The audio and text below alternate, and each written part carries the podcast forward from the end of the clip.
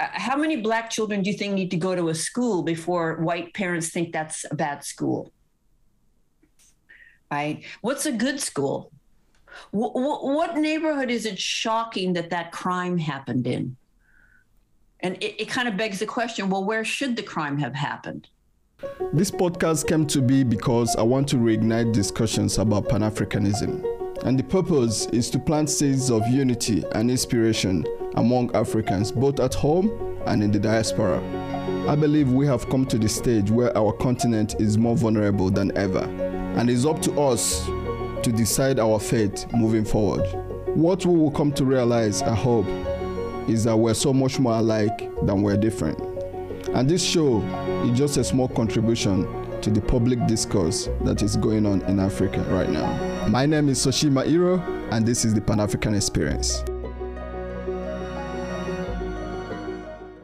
On today's episode of the Pan African Experience, I'm going to be having a conversation with Dr. Robin DiAngelo. We're going to be discussing about her book, White Fragility Why It's So Hard for White People to Talk About Racism. Dr. DiAngelo is an affiliate associate professor of education at the University of Washington. Her research is in whiteness studies and critical discourse analysis, tracing how whiteness is reproduced in everyday narratives. She's the two-time winner of the Student Choice Award for the Educator of the Year at the University of Washington's School of Social Work.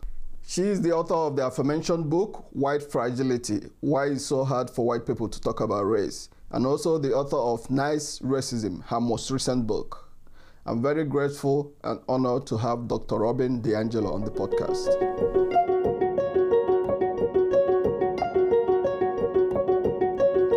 Dr. Robin DiAngelo, welcome to the Pan African Experience. Oh, thank you for having me. Okay, so uh, you have you wrote a book called uh, White Fragility: Why It's So Hard for White People to Talk About Racism, and your most recent book is called Nice Racism, and uh, you have given several lectures and interviews on these topics. And usually, I will start my interview by asking my guests, you know, what inspired them to write their books. But I think for this podcast, to set the tone for the podcast, I'm going to ask you a different question, which is, you know, what are some of the ways that your race has shaped your life? Oh, well, such a powerful question. Um, the fact that it took me well into my 30s before I could ever a- answer that question, before I ever considered that question, is one of the most profound ways that my race shaped my life. Um, in a society that is deeply separate and unequal by race, it's a question that white people are not socialized to think about. And that is not benign. It's not innocent. It's not neutral. It it is part of what holds this together. So I would say from even before I was born, my race was shaping my life in that we could literally and we could predict whether my mother and I were going to survive my birth based on the fact that we were both white. We could predict how long I'm going to live. Uh, based on the fact that I am white, uh, where I'm likely to live, uh, you know, just on and on and on. Every aspect, every breath of my life is shaped by my race. Um, and not being aware of that, of course, has consequences because then you can't challenge um, how that reinforces a racial hierarchy. Okay, so you know when you say white fragility, you know what do you mean by that, and how does that manifest in our day-to-day lives? Yeah, you know, the fragility part is meant to capture how little it takes for white people to just melt down, how sensitive, uh, how delicate our sensibilities, how upset and defensive we get. Um, at the merest challenge. There will be white people who just me saying the word white will cause them to be very, very upset. So we're fragile in that way but it's not fragile at all in its impact. It's a it's a bit like uh, cut glass, um, because our reactions have the whole weight of social, uh, institutional, cultural power behind them, and so it functions very powerfully to prevent people from challenging us, to prevent people from saying white and proceeding as if it has any meaning. And so it functions to protect our position within a deeply unequal society. Uh, so it's a kind of, I think of it as everyday white racial control, right? Um, we make it so punitive for you to challenge us that more often than not, you choose not to. it's not worth it. Unfortunately, things are likely to get worse, not better. Uh, and so you just don't go there with us. And then that works just fine for us. Okay, so, you know, most of this assertion is with regards to white progressives. Yeah, I do. I mean, everything I just said uh, for me includes all white people and, and, let me just stop there for a moment because th- this is a this is a, a common way a place that white people get uh, defensive and upset is, is the generalizing about white people. So let me say that of course we are all individuals and i don't know every single white person or what their story is but we are also members of a social group uh, and by virtue of our membership in the social group, we can make the kinds of predictions I I opened, you know, in my answer to your question with. So there is a shared collective experience. We're swimming in the same water.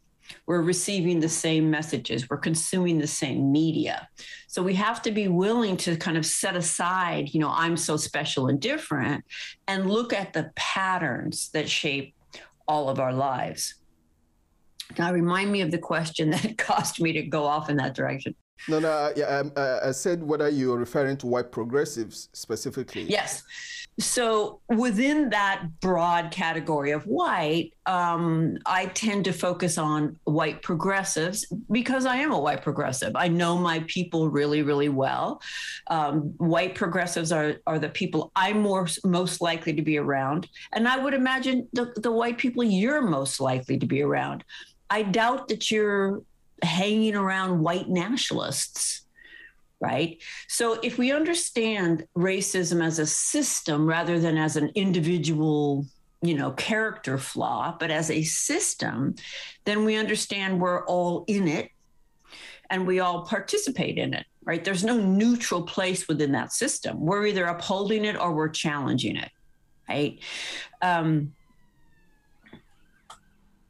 and while my enactment of my socialization into this system doesn't look like a white nationalist, it does look like something.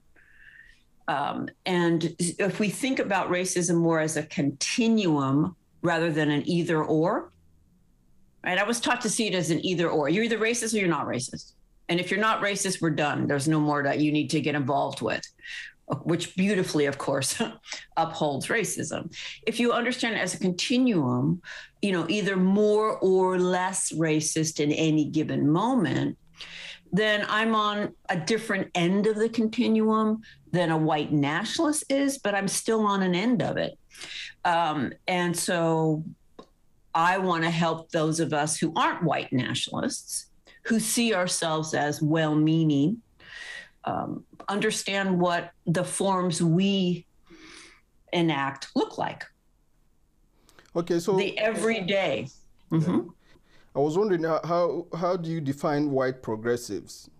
Yeah, um, I, I, don't mean it so much politically. I mean any white person who would would say I am against racism, um, who professes anything ranging from colorblind to um, even um, anti-racist activists people who would see themselves as the opposite of an open white nationalist. So um, more, and tend to be more liberal. Okay okay. And then and the claim is that white uh, in your book white fragility is that white progressives cause more daily harm across race right? If you can expand on this a little bit. Uh, sure. That's a very controversial statement, and I, I do get asked about it a lot. Yeah. Um, so it goes back to what I had said earlier. Odds are on a daily basis, you don't socialize, oh, at least not to your awareness, with white nationalists, with open racists. But there's a theme everywhere I go um, where, particularly in environments where uh, Black people are in the minority, right? So that they're mostly living and working around white people, nice, well intentioned white people. And the theme I hear from them over and over is it's exhausting. It's exhausting. I can't I can't get my hands on it. I'm undermined everywhere I go, and yet it's denied. There's a smile on the face. So I think we cause the most daily harm, those thousand little cuts that all add up. Um, and that are more insidious than the really blatant stuff that is easier for you to avoid or or challenge.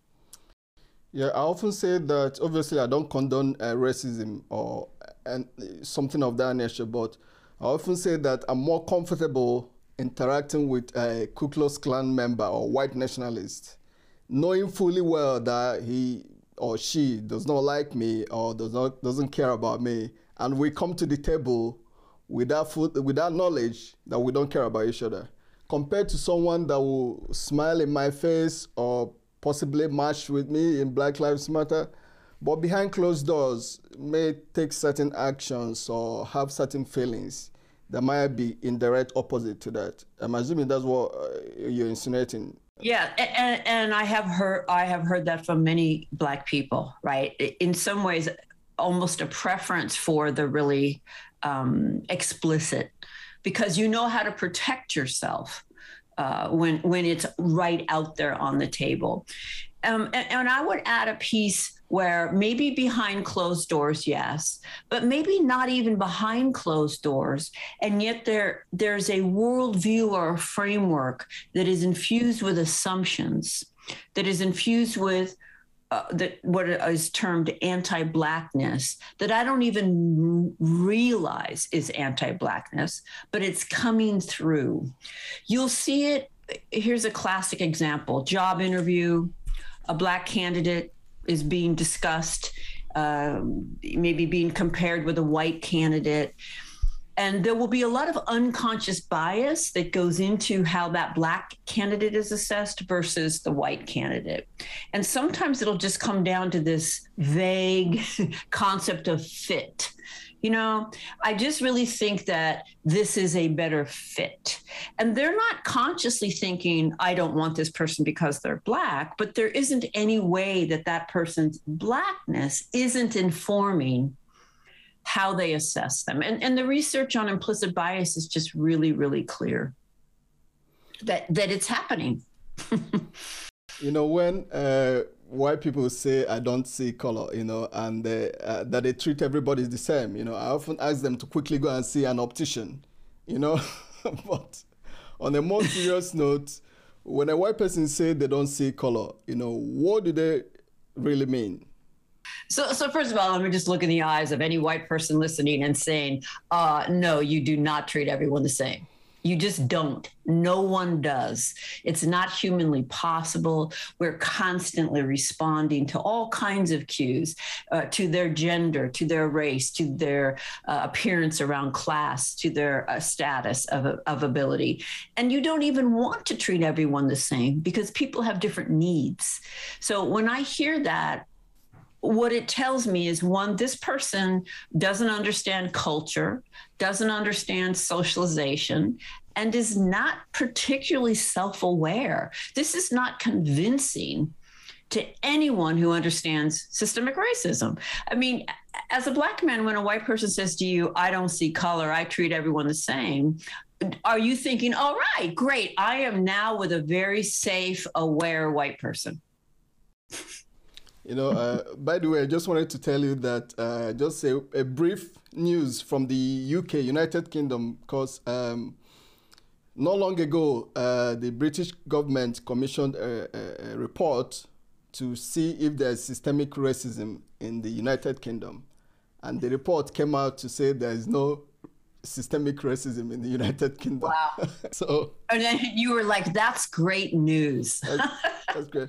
But contact, you know, there's another report that contradicted that because, you know, a, a, few months later, there's what we call NHS, National Health Service. They have NHS Health and Race Observatory, you know, a charity that was set up by uh, the NHS. And they did a report, a report, they did a research, and they found uh, racial inequalities in the health system. It's, it's almost uh, unimaginable. You know, I think you mentioned you know, black women are four times more likely to die in the UK when giving birth, you know, etc., etc. So, so many racial inequalities. So that contradicts the earlier reports that said there's no systemic racism in the United Kingdom.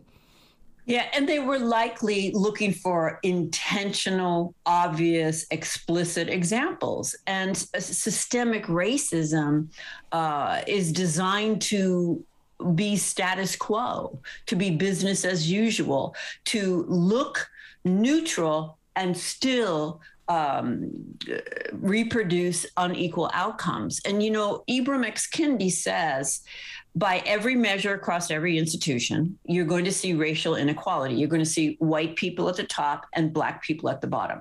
And there are really only two overall ways you can explain that. White people are superior, and that's why we're at the top or systemic racism. And you know if you're not using systemic racism then be honest. You're you're using white superiority to make sense of, of that outcome.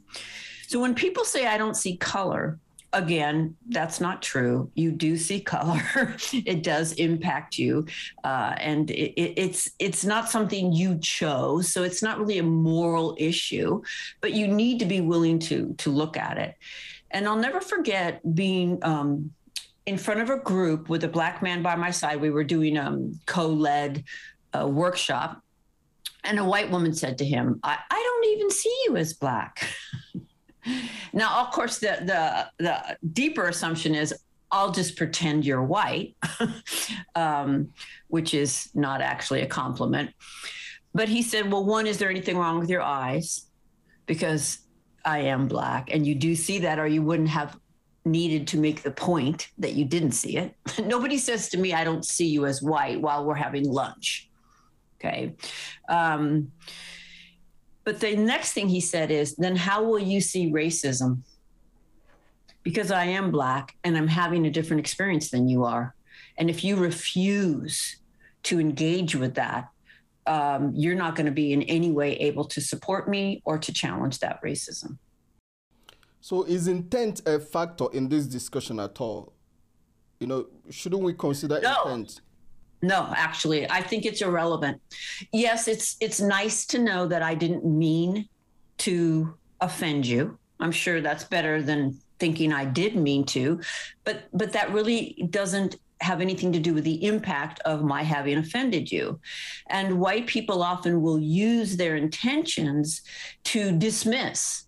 In other words, if I didn't mean to hurt you, then it doesn't count that I hurt you. And and you better let go of it. I told you I didn't mean to, and the discussion is done. And I mean, I just think that what could be more hurtful than that?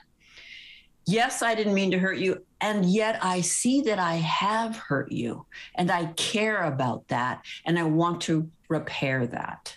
That's such a different impact. Do, do you believe that your books have made any impact in getting white people not to be defensive when challenged with regards to racial bias? Do you think there's been an improvement towards that? Uh, yes, I, I, think that I've given language.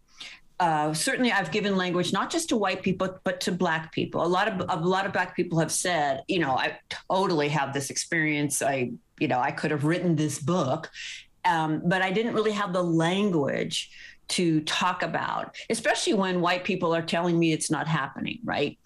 Um, I, I believe I made it harder to get away with white fragility now that we have language to, to call it in.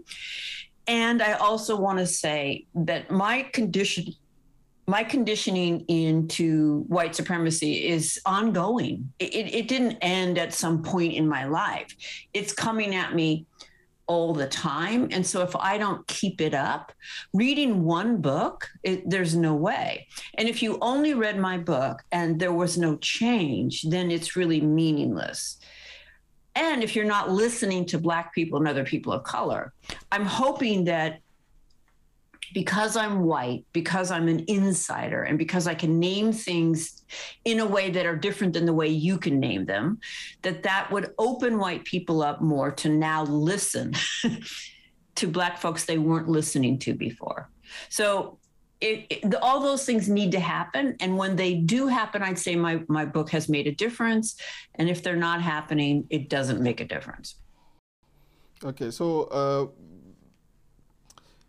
uh, uh, try to put this. Uh, you know, you said that white people use absence of uh, black people as a measurement of value. I think I heard that in one of your interviews. You know, can you expand on this, uh, please? Yeah.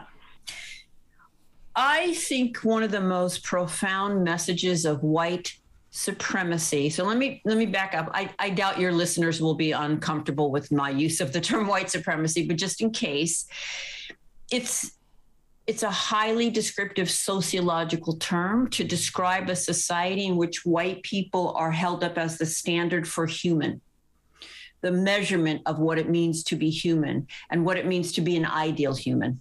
And then everyone else is compared to that standard, conscious or not, and of course is never going to meet it. Um, so I think one of the most profound messages of that system is that I could live, love, work, play, die in racial segregation as a white person with no sense whatsoever that anyone or anything of value has been lost. So, most white people live segregated lives. Most white people go from cradle to grave in racial segregation and not only don't see anyone missing. uh, any any perspective or relationship of value missing. But actually the whiter it is the more segregated it is the more value and status it has. And if if white people are being honest we know that. We measure the value of a space by the absence of black people. The more black people there are the less status that space is going to have how many black children do you think need to go to a school before white parents think that's a bad school? Right? What's a good school? W- w- what neighborhood is it shocking that that crime happened in? And it, it kind of begs the question well, where should the crime have happened if it shouldn't have happened here in this nice, white, safe neighborhood? It's a really, it's a really deep message. Uh, the comfort with which we feel uh, segregated, uh, the comfort in which we live a segregated life. You cited an example of a text exchange uh, you had with uh, what is a friend that's talking about someone that's looking for a, a, a, um, a, property somewhere. Can you highlight that just for you know most of my listeners that might not be aware of this? Sure. So I, I'm on a text uh, text messaging with a friend, and she texts, "Oh, you know, Susie and Jane bought a house in New Orleans, and they only paid twenty five thousand uh, dollars." But of course, Susan had to buy a gun, and now they're afraid to go outside. So I immediately know it's a black neighborhood. This is what I call danger discourse the way white people kind of talk to each other about race and reinforce the ideas of black space as dangerous without coming out and saying it. And then I, so I reply, Oh, I assume it was a black neighborhood. And she says, Yes. And she repeats how afraid uh, Jane is. and she said, I wouldn't pay 25 cents. Um, um, and then I wrote, well, I, I'm not looking, I'm not asking because I'm interested in buying there. I'm asking because I'm writing in my book how white people talk about race without actually coming out and talking about race. And then she immediately replies, Oh, I wouldn't want you to move there. It's too far away. So when I put more, I mean, I put race directly on the table when I said I assume it's a black neighborhood. I could, but then when I went the next step and actually named it as as white discourse, she immediately switches over to it's real. It's not about danger. It's really about my missing you. So it's just a classic way that we reinforce those boundaries um, without ever having to own up to the fact that that's what we're doing. And, you know, Jane and Sue, where they bought that house, give them 10 years. It's not going to be a black neighborhood anymore. Yeah, you know, uh, Dr. DiAngelo, this is, uh, uh, as this is a journalism podcast, I will, even when I agree with you, I will present alternative views uh, to okay. you in order to balance out the, the discussion. So, so with regards to this, you know, let's say, I know you've mentioned how movies or whatever we watch can influence people, you know, but I've seen, I've never been to America, by the way, but I've seen, you know, 48 hours in custody or some statistics about inner cities in Chicago about violence, you know. So even as a black man, I wouldn't want to live in such neighborhood with my uh, black, my seven-year-old son. So uh, that a case can be made that the element of safety there. Now we can make the argument that there's racial factors that, that led to the environment being the way it is. There are social factors, there are racial factors that led to the area being neglected and the environment being neglected. But that's not the discussion now. The discussion now is, is already neglected, is already dangerous. So why would a white person not wanting to live there be seen as uh, racism? Yeah. So so you're acknowledging that that neighborhoods in which say black people are concentrated that, that's not natural. Um, you know sometimes i hear people say well people just want to be with their own it's natural. And i, I would b- buy that if um, resources were distributed equally. But i don't think some people want to be with their own with no resources and other people with all the resources. So so so that concentration is structural. It's the result of decades of policies and practices that continue into the present. Um, and, and everything from being prevented to build wealth. Uh, through home ownership and so forth, to um, deep racism in, in uh, medical institution and so on. So let's establish that that that is a setup, um, not not some kind of natural thing to a, a, particular group of people. And, and then the next thing I want to do is kind of challenge a little bit this idea of safety and crime because Ahmaud Arbery was jogging in a nice white neighborhood when he was killed. Trayvon Martin was in a gated community when he was murdered, right? So, this idea of safe neighborhood from whose perspective? Are white neighborhoods safe for Black people? Um, I wouldn't relax around that right? Um, and then let's look at how we define crime and the difference and the focus on petty crime, small crime. I, I, I steal your stereo. It's not right. Um, versus what the Sacklers did with the uh, opiate crisis and the millions of people who have died and the absolute lack of consequences or criminal prosecution the Sacklers have paid right? So I'm not excusing that, but I, I think we have to have a much more nuanced understanding and approach to it. I think um, it should be clear that the approach to, to petty crimes, as we see more one on one individual crimes rather than huge structural crimes, right, that the Sacklers could perpetrate because they are backed with the power of the institutions. Um, punishment is not the answer and so now we move to uh, the difference in crack cocaine crisis in the 80s and 90s to the opiate crisis now and the way that we're treating those two crises when one was associated with black people and the other one with white people. And we're treating the opiate crisis as a mental health right as a kind of uh, we need to help these people. We're not putting them in jail but we responded to crack cocaine and I'm sure you know differently than even regular cocaine. The cheaper the the, the harsher the penalty.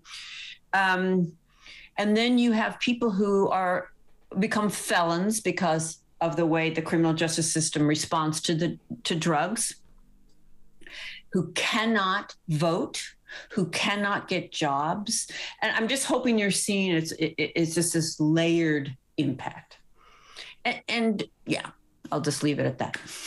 yes, you know, I, I, agree with regards to systemic uh, racism. Of course, you know, anyone that wouldn't uh, agree with that is um, uh, doesn't make sense. You know, there's been studies to establish that, that, that there are even anecdote, uh, anecdote from anecdote uh, experience. You know, I have mm. experienced uh, things like that. But just the, the the idea of looking to live in a safe neighborhood, I can see the broader picture. You know, because most of those quote unquote unsafe neighborhoods in America historically have had like some racial element that led to the uh, neglect and you know uh, so many things that can be attributed to to the race racial discrimination in America you know how maybe how funds is allocated and things like that but the fact that it's already been neglected with the idea that someone might choose not to live there maybe might not uh, shouldn't be looked at strictly as the person is racist because that might not be the case for everyone. Yeah, but I think where it might be useful for us to focus is on is on what I call the discourse, the narrative. Okay. Like what what why tell that story in that way, and what did it do for us as two white people engaged in that, right? So if I wasn't who I was, and hadn't been doing the work that I've been doing, and couldn't resist the messages coming through, uh, that would have reinforced anti-blackness. Yeah. right? That oh my god you know you you you go in a black neighborhood if you don't have a gun you know you're, you, something very bad's going to happen to you. So and that's going to be at play when you come to apply for a job from me. And when you come to get a loan from me or when you go in front of me as a judge and so forth.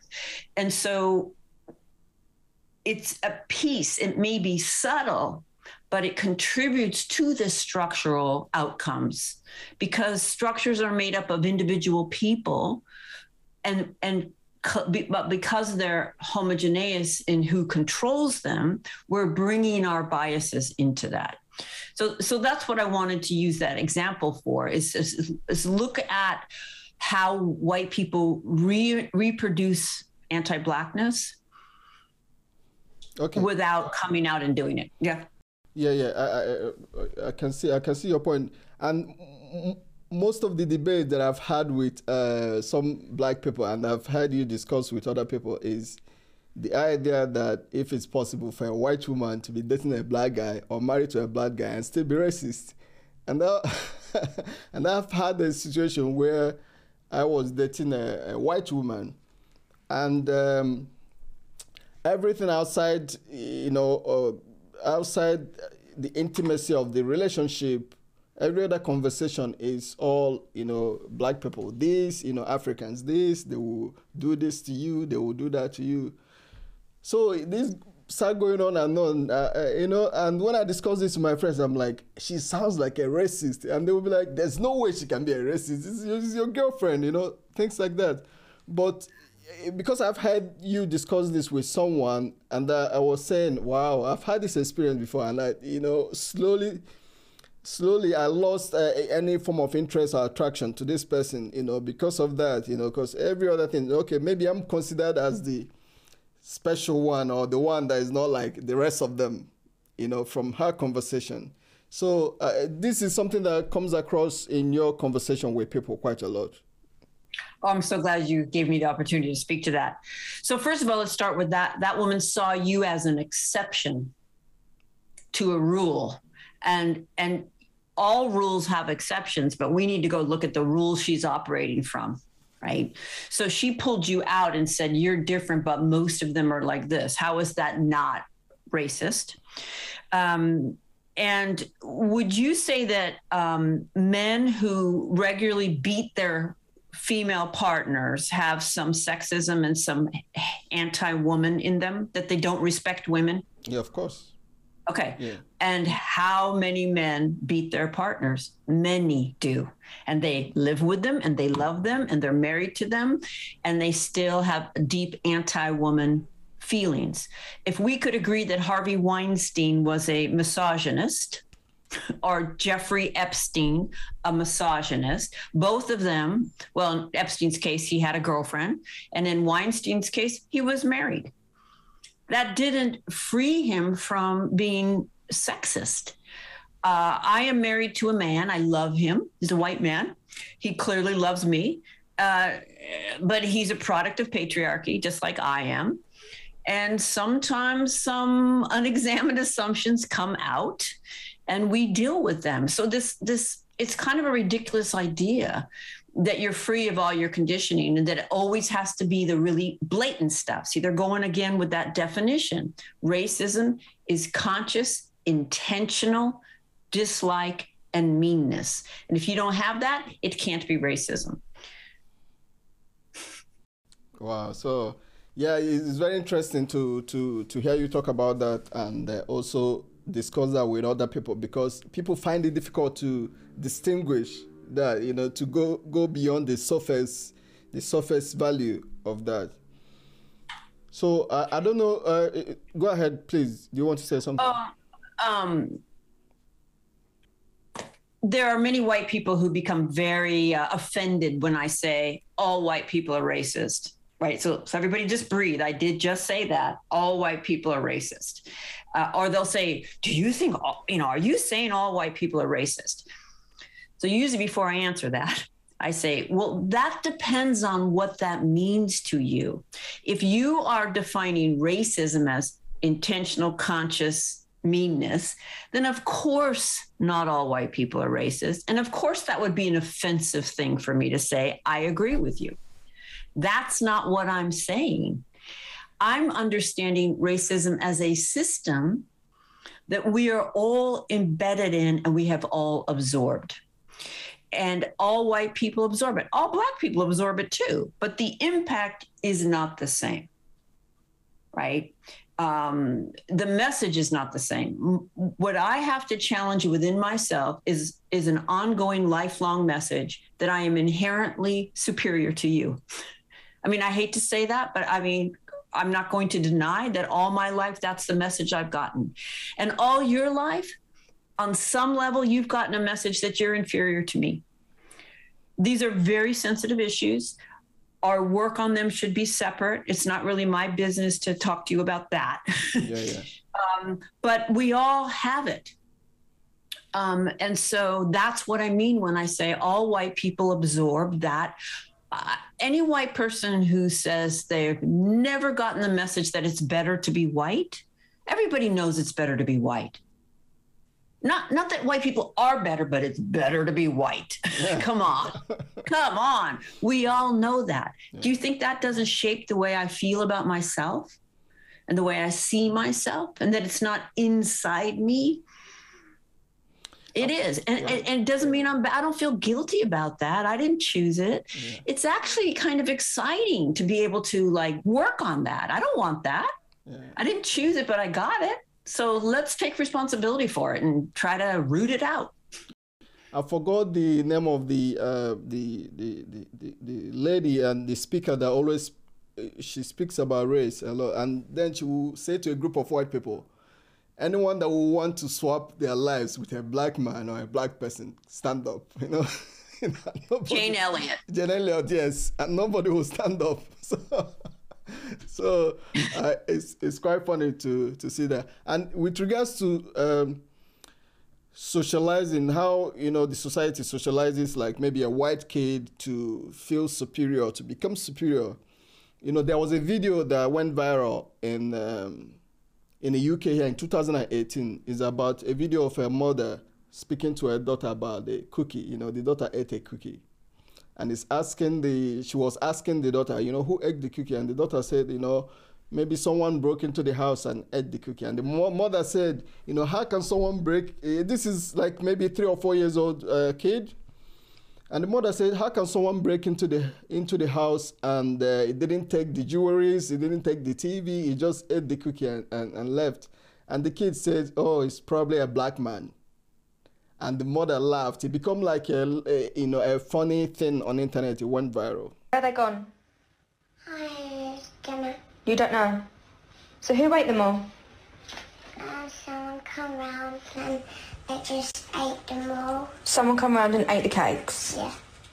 So someone broke into a home and ate Mr. Kipling's Angel Slices. Didn't take the TV, didn't take, you know, some jewellery. They took these cakes. And it was a black man. Then when I'm looking at this, I'm thinking this kid, one way or the other, has been socialized to think that, you know, a black man or black people are the other. You know, they are the ones that are most most likely to steal. They are the ones that are most likely to to do uh, negative things. They are, they are the most inferior uh, set of uh, people. And this kid now will grow up to become a policeman or a medical doctor or, or, or, or, or you know, within the system. And then she will make her decision. Every decision she makes in that position will pass through the filter of that socialization, that racial socialization. but so deeply internalized, she's no longer aware of it at any kind of conscious level, which makes it all the more dangerous. Um, research shows that by three to four, children understand that it's better to be white. Um, and and you can see videos with the doll experiment. What's the good doll? What's the bad doll? You know, not every black child says that the you know black doll is bad, but by by far most of them do uh, so this it's it's on us to try to read the read the signs. It's not going. It's likely that no one said directly to that child, "Black people are bad." So now we better start paying attention to the nicer ways that we convey that. So that story that that my friend told me is one of those ways. Right? That we reinforce these ideas.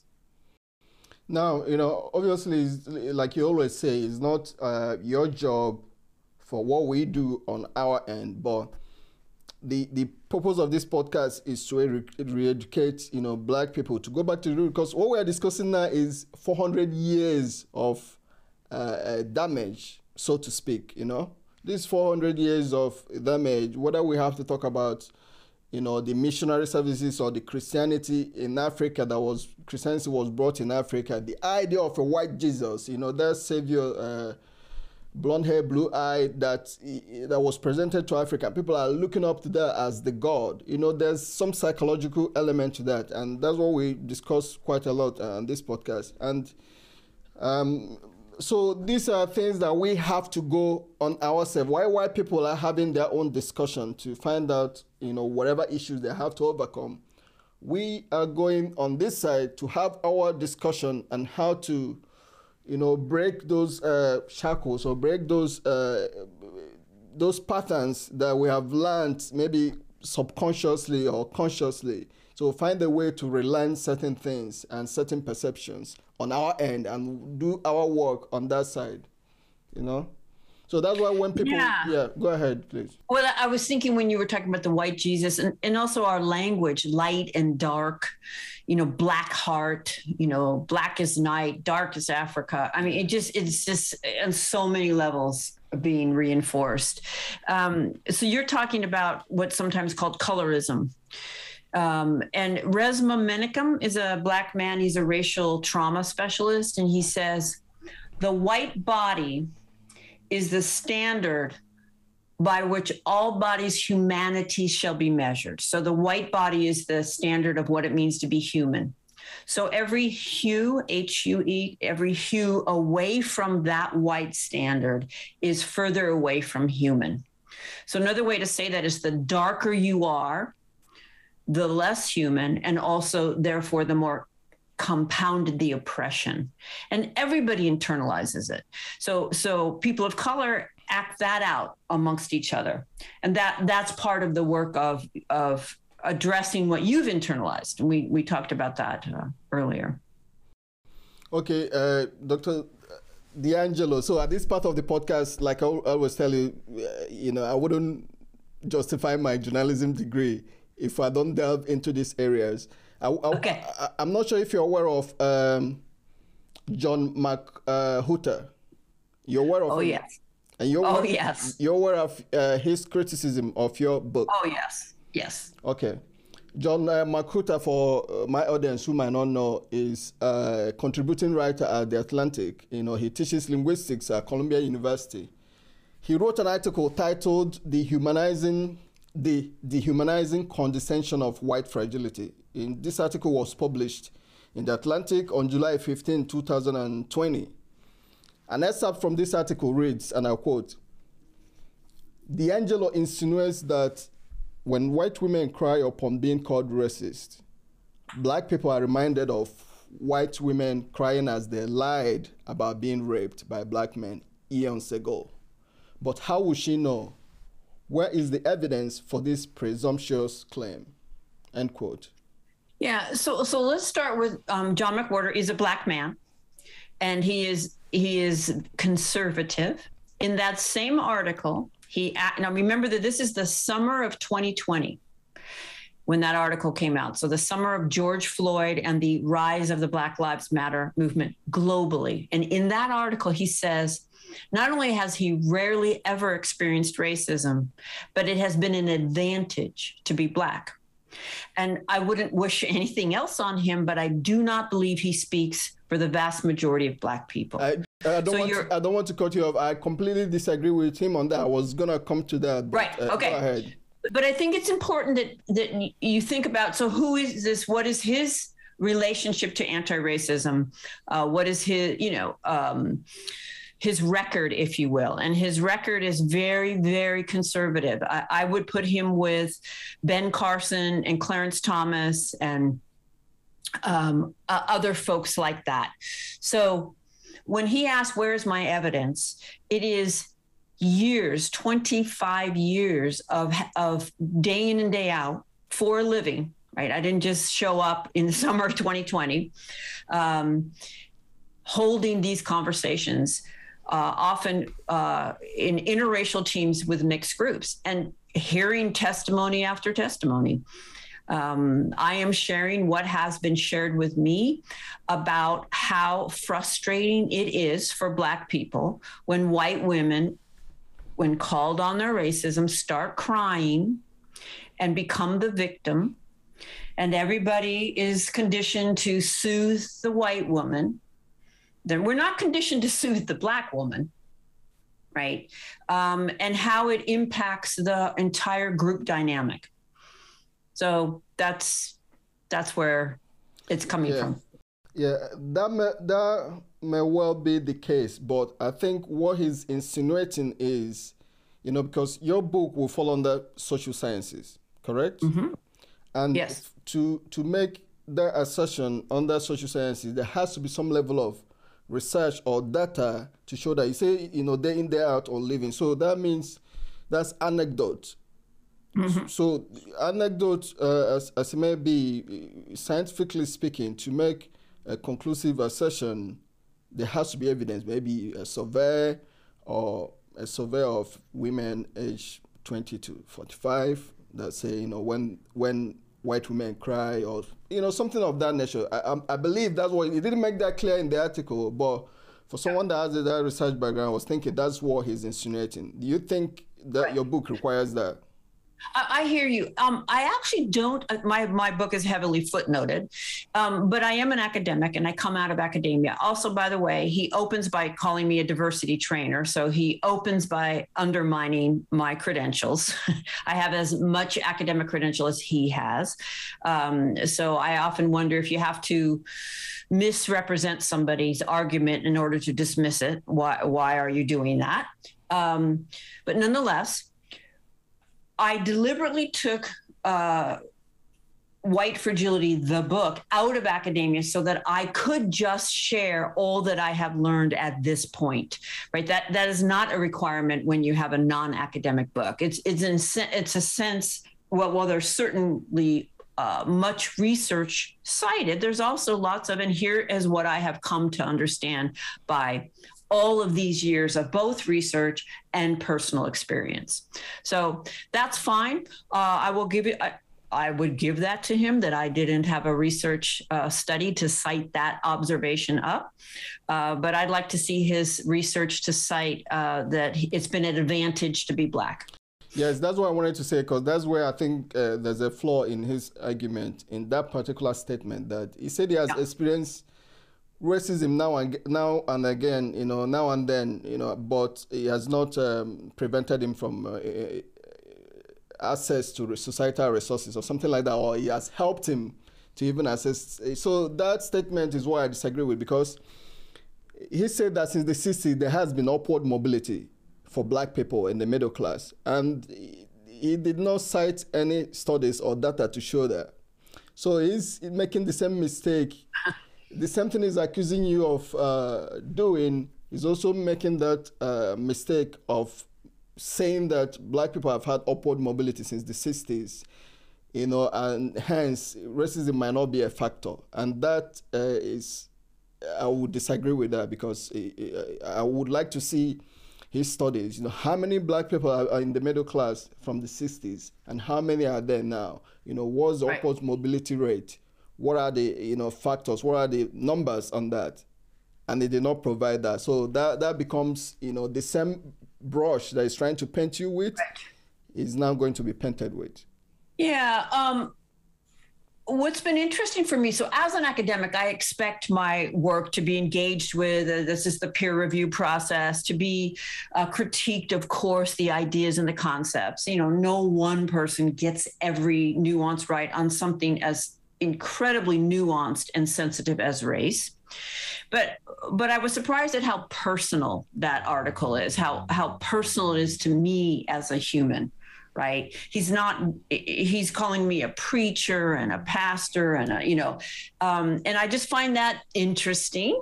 Uh, i do think gender also has something to do with the level of critique.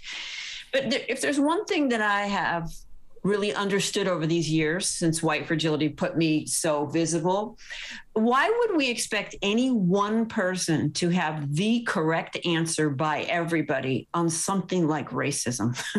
um, it's okay with me that I didn't get everything right.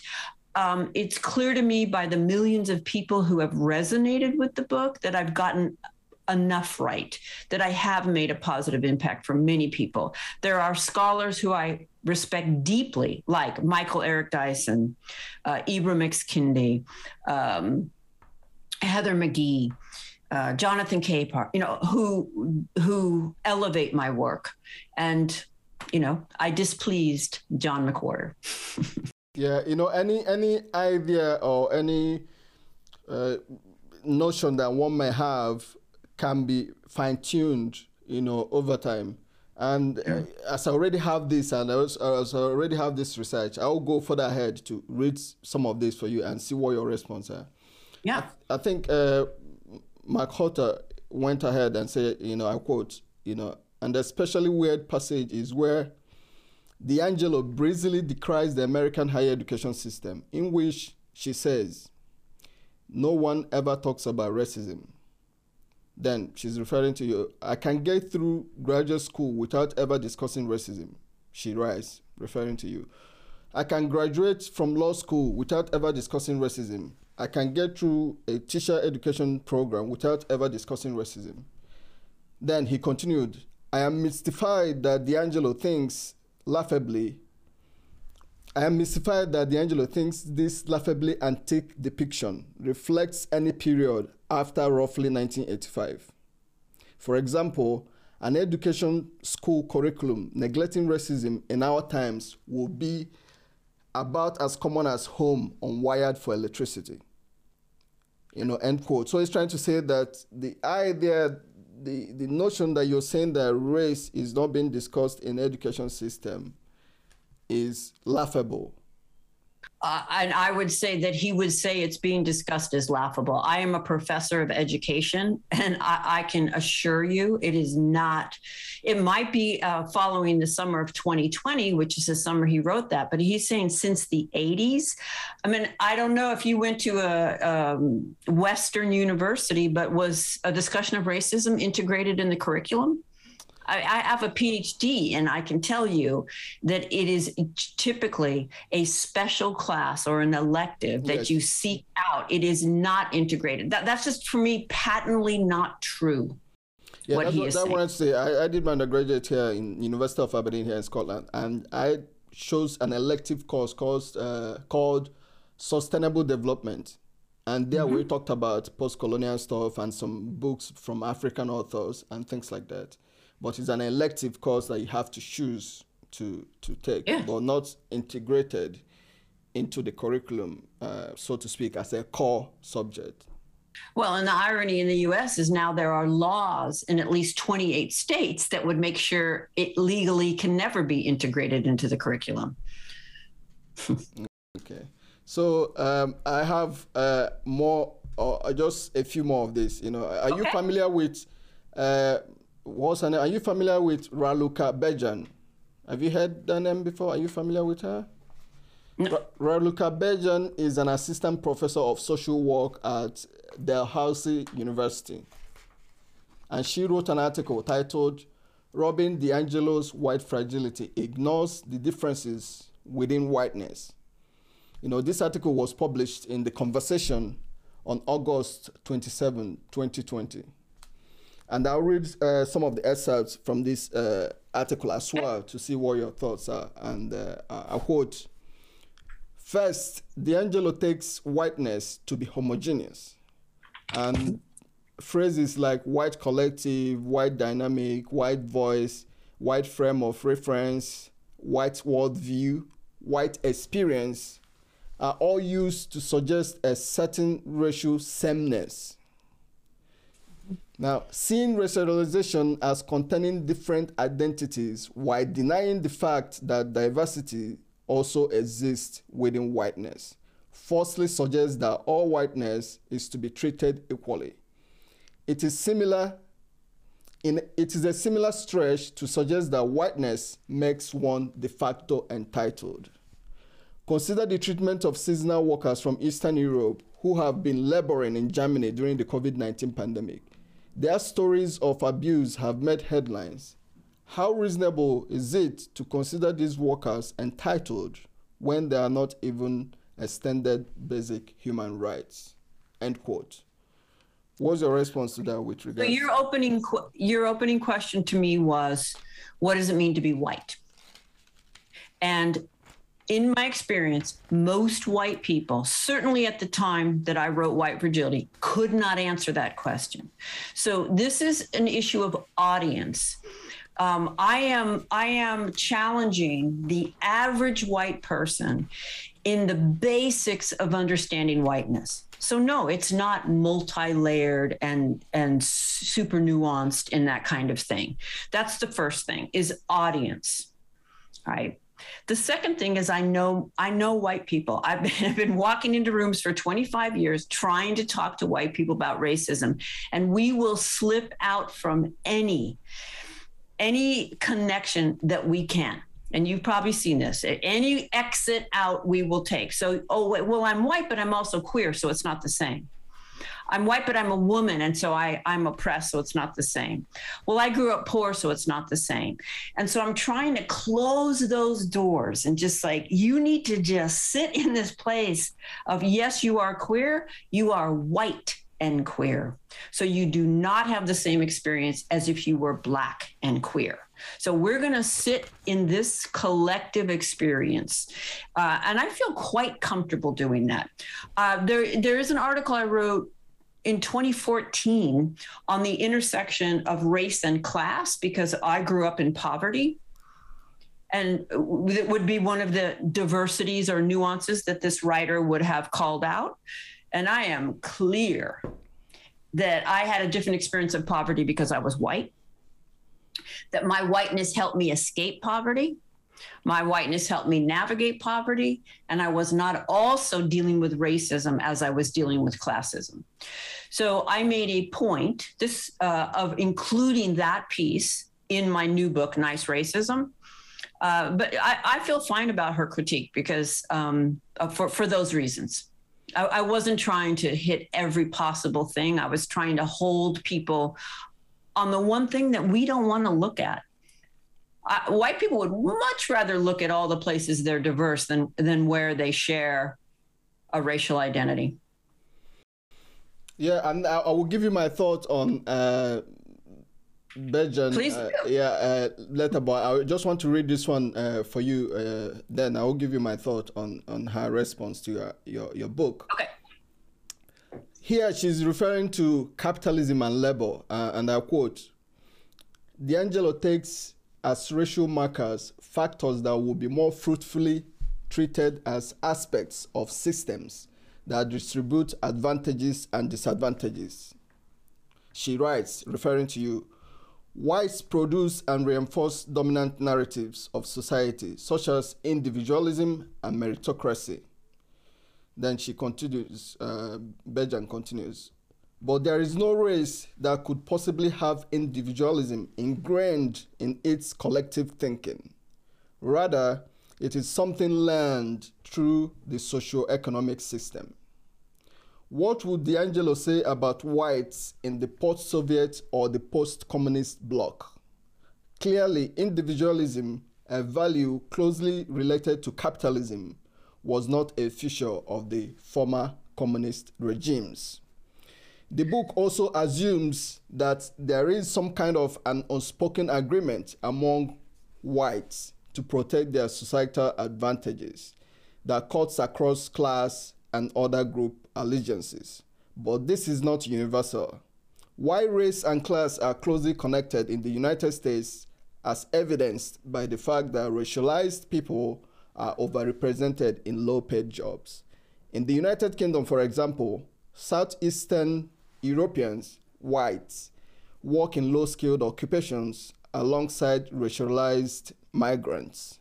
In Greece, these low skilled positions are occupied by Albanians. End quote. So, what's your response uh, to this? Well, I'm trying not to roll my eyes. Um, I, I'm really clear that this is U.S. based, so so it feels kind of a, an unfair stretch to start talking about post-communism and Albanian and other, you know, in the U.S. Um, when it comes to race and whiteness, it is very patterned and common and predictable for white people to move over to somewhere where they're more different. So to move over into individualism and refuse to look at the collective experience, which is also something I said to you earlier. Yes, we're individuals and we have all these other intersections, but we have to be willing to also look at the shared experience. Um, sure, the way we experience whiteness can have differences and nuances, but that's not the book I was writing. That's one thing. Um, I do think there's an unspoken agreement amongst white people to protect our positions, to protect whiteness. It's called white solidarity. Um, it, it, makes it very, very hard. If you I would imagine you've experienced it. you know, we pull ranks and we'll pull ranks across all of these lines. So let me give you the example of affirmative action. The number one group who benefited from affirmative action in the US, white women. Why? Because when white men who had the blue collar jobs that women were locked out of were pushed to include them th- to include others through affirmative action, who did they include? White women, right? Why? Because white women are their wives, their partners, their daughters, their sisters. Suddenly, gender, they came together across gender in order to protect whiteness. Uh, so I stand by it. And I'm sure a very, very fascinating book could be written on some of those nuances. And I'd, I'd love her to write it. Of course, white people would like to protect their that uh, hierarchical structure that they have. Of course, you know, I'm from Africa. I'm from Nigeria uh, uh, originally, so we ha- you have some post-colonial structures that are still in place. You know, for example, the Queen of England is still the Queen of Commonwealth, and it's the royal family still maintaining that grasp of Commonwealth, and Commonwealth are former colonies, you know, which consists of mostly African countries. You know, I think Canada is there as well. But you know, they don't want to let go. So the idea that someone will argue against that, you know, you know, white people the white system is trying to uphold that, uh, you know, they don't want to let go of that uh, superiority of that hierarchical structure that they currently have. You can see that in Africa, you know, whether it's French influence in most African countries, or British influence or US uh, influence. So that is undeniable for someone that is uh, critical. But the flaw in Bejan's argument, I will say, is that she treated white entities or blocks in, in isolation right? You know, of course, among white people, there are different classes, you know, the well off and the not so well off, the entitled and the not so entitled. But when you look at the dynamic between white people and black people in white countries, you know, even if we have to use those countries that she cited, like Poland or, or uh, Bulgaria, Slovenia, Turkey, you know, Ukraine, within those countries, black people are still treated as second class citizens, as the bottom of the, poor. So when you look at it, not in isolation of, oh, let's just look at white people, but look at white people in relation to black people. Yes. And then you will now see that uh, entitlement and that uh, protection of hierarchy, you know. And then I interviewed a Nigerian living in Ukraine, and he told me how struggle to find apartment. You know, uh, landlords will not rent to them. They say that you know dirty, and when the landlords agree to rent to them, the prices are hiked. You know, uh, you know, very high. So now someone will also be saying, "Oh, Ukrainian people or Polish people." The same with Poland. The same the same scenarios with black people. Uh, or Africans living in Poland or those southeastern European countries that she's talking about. You know, so when you put a black person in that equation, they automatically assume the position of superiority immediately. So that's mm-hmm. the flaw in her argument because she is trying to counter your, your book by treating white people in isolation. Let's just, you know, let's just put white people in isolation and uh, have, so that's the flaw in, in argument. But your argument, I'm not speaking for you, but I think your book, you're trying to look at the dynamic between white people and black people and how they're trying to maintain that superiority over black people or in relationship right. to black people. Right. Across all lines, right? So you're a coal miner, who's going to get the the most dangerous of the coal mining jobs is going to be black people. You know, and I'm thinking about Tucker Carlson, who I'm sure you know who he is. Um, and this this drumbeat of racism, this drumbeat of replacement theory over and over and over across hundreds of shows and millions upon millions. He's the most watched, uh, you know, show in in the country mostly white people. So th- those white people listening to Tucker Carlson, one white person, all the millions have all those nuances she's talking about. They're all getting the same message over and over and over. Now, how they integrate the message into their other, but they're all integrating it. So, yeah. Yeah, so uh, I think when when we're talking about this, it's good to look at it um, in a broader sense in relation to black people because most of the, you know, I try to do my research. Most of the counter argument that I've seen has always been oh, there is generalization in your book, there's a broad generalization, and then there is, um, you know, no data or, or, things like that. Most of the things you said in your book, I don't think someone that is being um, constructive will say that that is way offline, you know. I, understand if people want to make argument of the data. Yes, I understand because you're academic. Maybe they, they expect an academic uh, thing, but you're not writing a research paper. I, I would think. Yeah, and you know, if you attach yourself to my name, you get a lot of a lot of visibility. I, am just going to say that. I mean, John McWhorter, I didn't even know who he was, but that article put him on the map. You know, he opened the floodgates to jump on me and critique me. Um, you know, being a public figure, you you are you know a, you're not a human anymore. You're not a person anymore. You're just something to to kind of um, it feels like chip away at and make a name for yourself in doing that. I mean, it, and and let me say, um, of course, my work is open to critique, but but I have found a lot of it to to not be fair, not not really be um, based on the work itself, and more on who I am and and my position. Yeah. do you feel there will be, in addition to the critique of your work, do you think there's more scrutiny? There will be more scrutiny on your life now. You know, people will be watching you closely to see your moves, whatever action you make, to now find a way to say, gotcha, or something. Oh, you, sure. Do you feel like that? Yes, I do. Um, I don't wish visibility in, in this way on anybody, especially visibility around race. Um, it's easier to to critique me because I'm white, and I understand that. In the same way that it's it's easier for white people to hear me because I'm white, it's also easier to critique me because I'm white. Right? Um, I'm not on social media. Uh, I don't think I could get up in the morning if I read it. Uh, you know, I mean, you you read me two pieces that I happen to be aware of.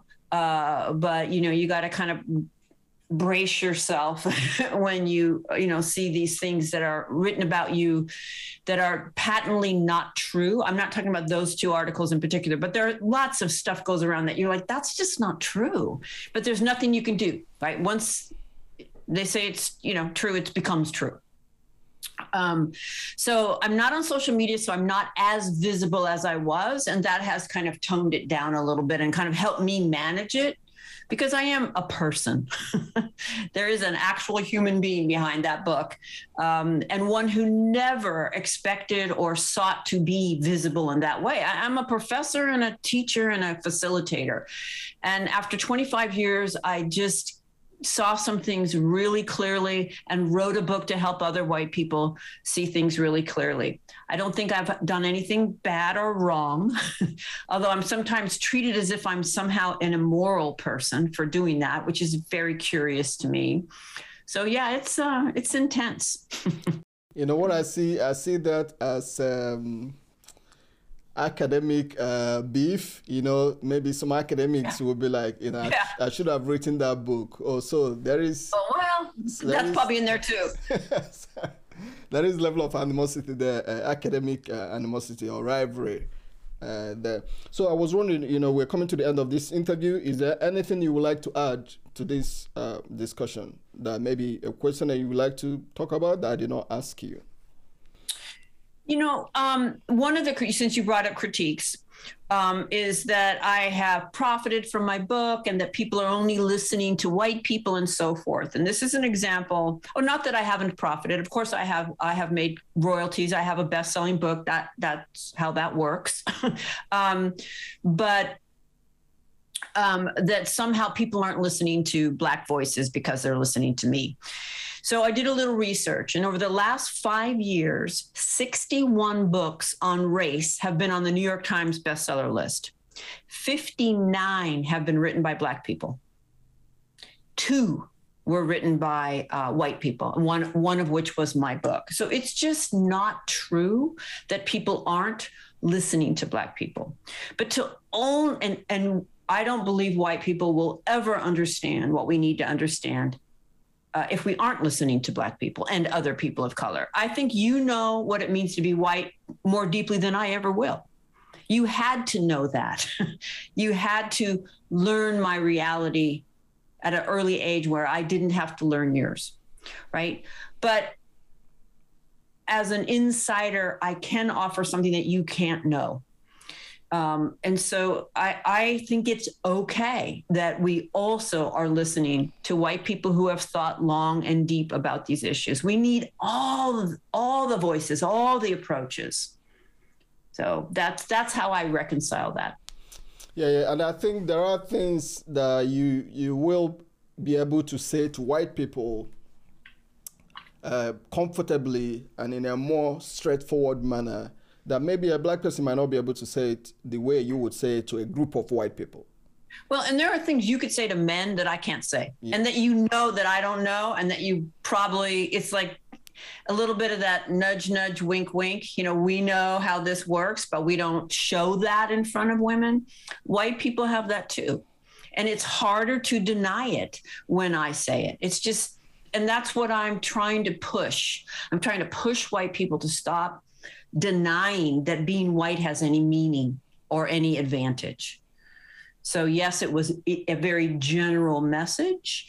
Um, and it's opened a lot of white people's eyes that weren't open before. Okay, Dr. Robin DiAngelo, uh, thank you very much for coming on the podcast. Thank you. Subscribe to our YouTube channel, The Pan African Experience. Join us on Facebook at The Pan African Experience. Follow us on Twitter, TPA Experience, and follow us on Instagram, The Pan African Experience. Visit our website at www.thepanafricanexperience.com.